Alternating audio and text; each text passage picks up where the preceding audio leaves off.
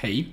Jak mam nadzieję wszyscy wiecie, trwa właśnie aferka w temacie zarzutów, jakoby polskie służby miały podsłuchiwać opozycję systemem Pegasus.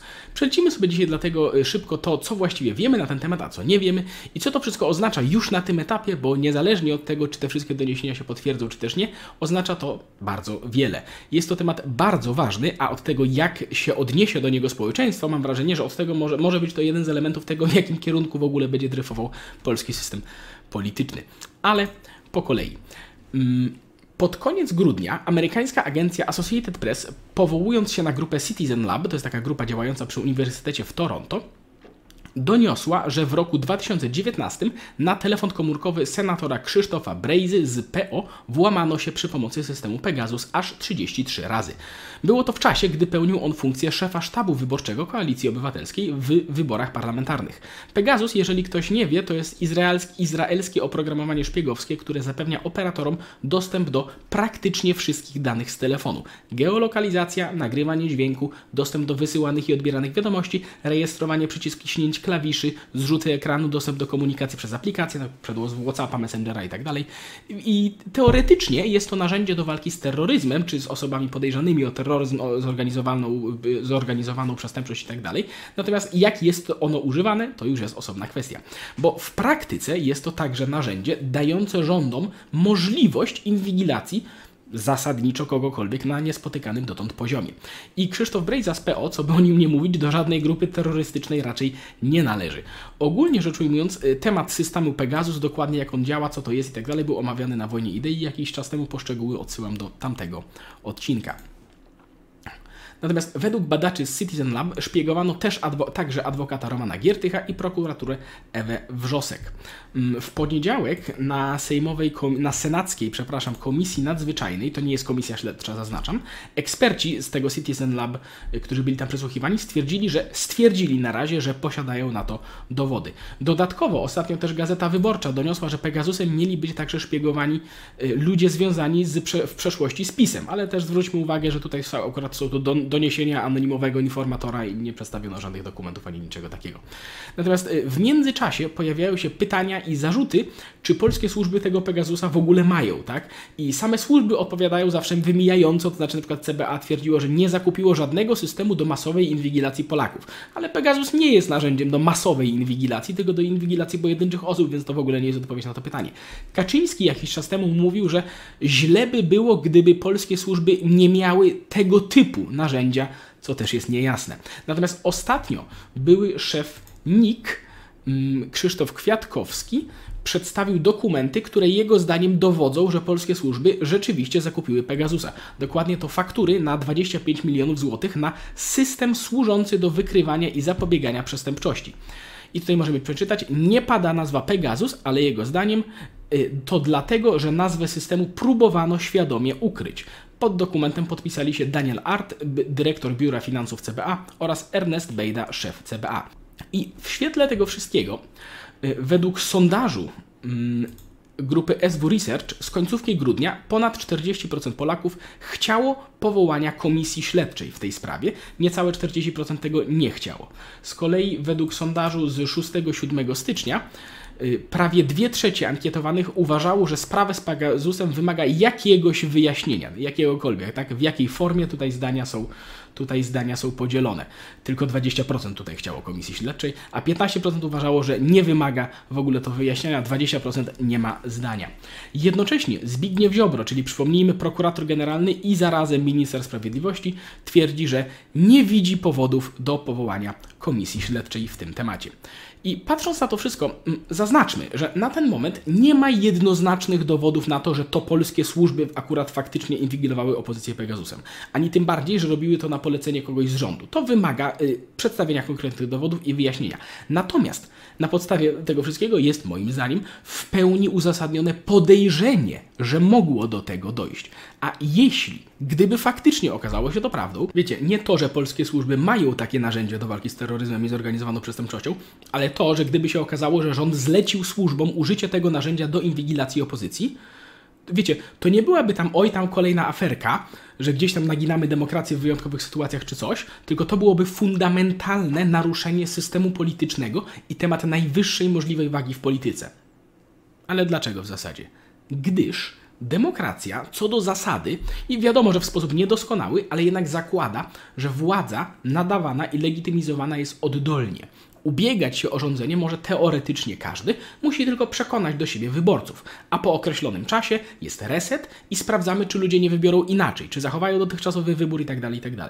I wady i zalety takiego systemu to jest osobna kwestia.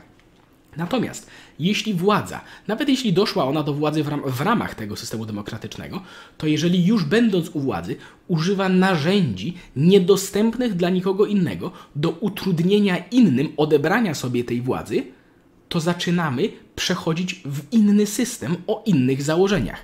I nawet jeśli wybory nadal mają miejsce i tak dalej, to powoli przesuwamy się w stronę czegoś innego, co może się odbyć bez, może się odbywać po cichu, tak? Bez świadomości społecznej, bo systemy polityczne bardzo często zmieniają się właśnie po cichu co okazuje się dopiero po kilkudziesięciu latach, że mamy już inny system polityczny. Na przykład ludziom w Imperium Rzymskim bardzo długo wydawało się, że nadal żyją w republice. No bo mamy senat, możemy głosować, a poza tym Oktawian August powiedział, że został cesarzem despotą, żeby uratować republikę. No to chyba mamy republikę, nie?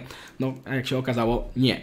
I ktoś mógłby nawet twierdzić, że nie, nawet w tym konkretnym przykładzie, że to była dobra zmiana, prawda, czy coś, no są, zdania mogą być podzielone. Ale to nie, nie o to chodzi zupełnie, tylko zauważam, że te zmiany bywają zauważane dopiero po kilkudziesięciu latach, kiedy już dawno jest po ptokach i już nic nie można zmienić w tym temacie. I dlatego należy rozpoznać, że naruszenie podstawowych zasad systemu politycznego jest jest, są to kroki w stronę innego systemu politycznego.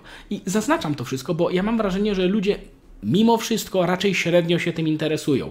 I te dane z początku, no bardzo fajnie, że część ludzi deklaruje, że chciałaby jakiegoś wyjaśnienia, ale mam takie wrażenie, że ten temat jest gdzieś tam trzecioplanowy w tym momencie w polskiej polityce.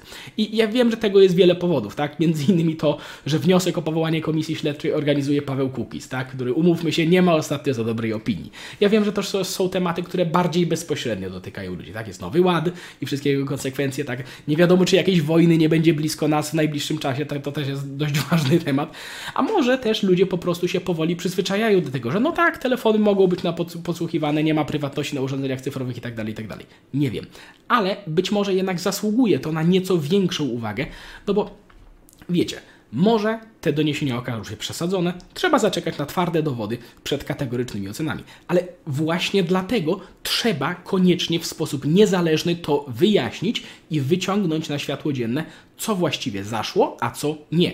Bo jeżeli faktycznie do tego doszło i nie zostanie to wyjaśnione, nie będzie konsekwencji politycznych tego wszystkiego, no to znaczy, że obywatelom to nie przeszkadza.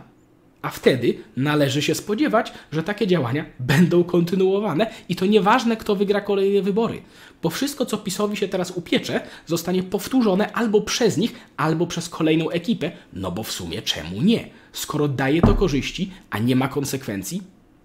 I ja mam wrażenie, że ogólnie troszkę się nie docenia wagi tego typu podejrzeń obecnych i tego, jak silne zmiany w polityce potrafiły być wywoływane przez podobne wydarzenia. I wystarczy przypomnieć aferę Watergate, tak? Pewnie słyszeliście nazwę, ale być może nie wszyscy znają szczegóły, więc przypomnijmy na szybko, że na początku lat 70. w Stanach Zjednoczonych wyszło na jaw, że administracja prezydenta Richarda Nixona szpiegowała opozycję. Między innymi próbowała zainstalować podsłuch w siedzibie sztabu wyborczego Partii Demokratycznej w biurowcu Watergate, stąd nazwa, co wywołało zasadniczo kataklizm polityczny tam.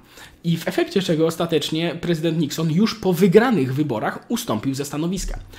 I 85% Amerykanów wtedy oglądało w telewizji posiedzenia komisji przesłuchującej świadków. I ogólnie też wyzna wyznacza się tę aferę jako punkt ogromnego spadku ogólnie do instytucji władzy w USA, że zmieniło to w ogóle sposób myślenia Amerykanów na temat, na temat ich rządu. I to jest bardzo ciekawe, bo ja mam wrażenie, że w Polsce ta afera nie jest za bardzo znana. Y, I to jest tym dziwniejsze, że można by pomyśleć, że przecież nawet w tych latach 70.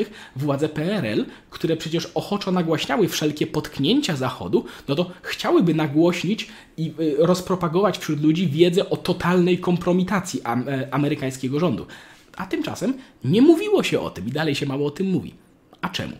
Być może dlatego, że ówczesna socjalistyczna władza nie chciała pokazywać ludziom, że inwigilacja i nadużycia władzy są czymś, o co naród ma prawo się oburzać. A co więcej, czymś, o co naród potrafi się tak oburzyć, że władza będzie musiała ustąpić. No i Szkoda, że w Polsce po prostu nie jest to bardziej znane.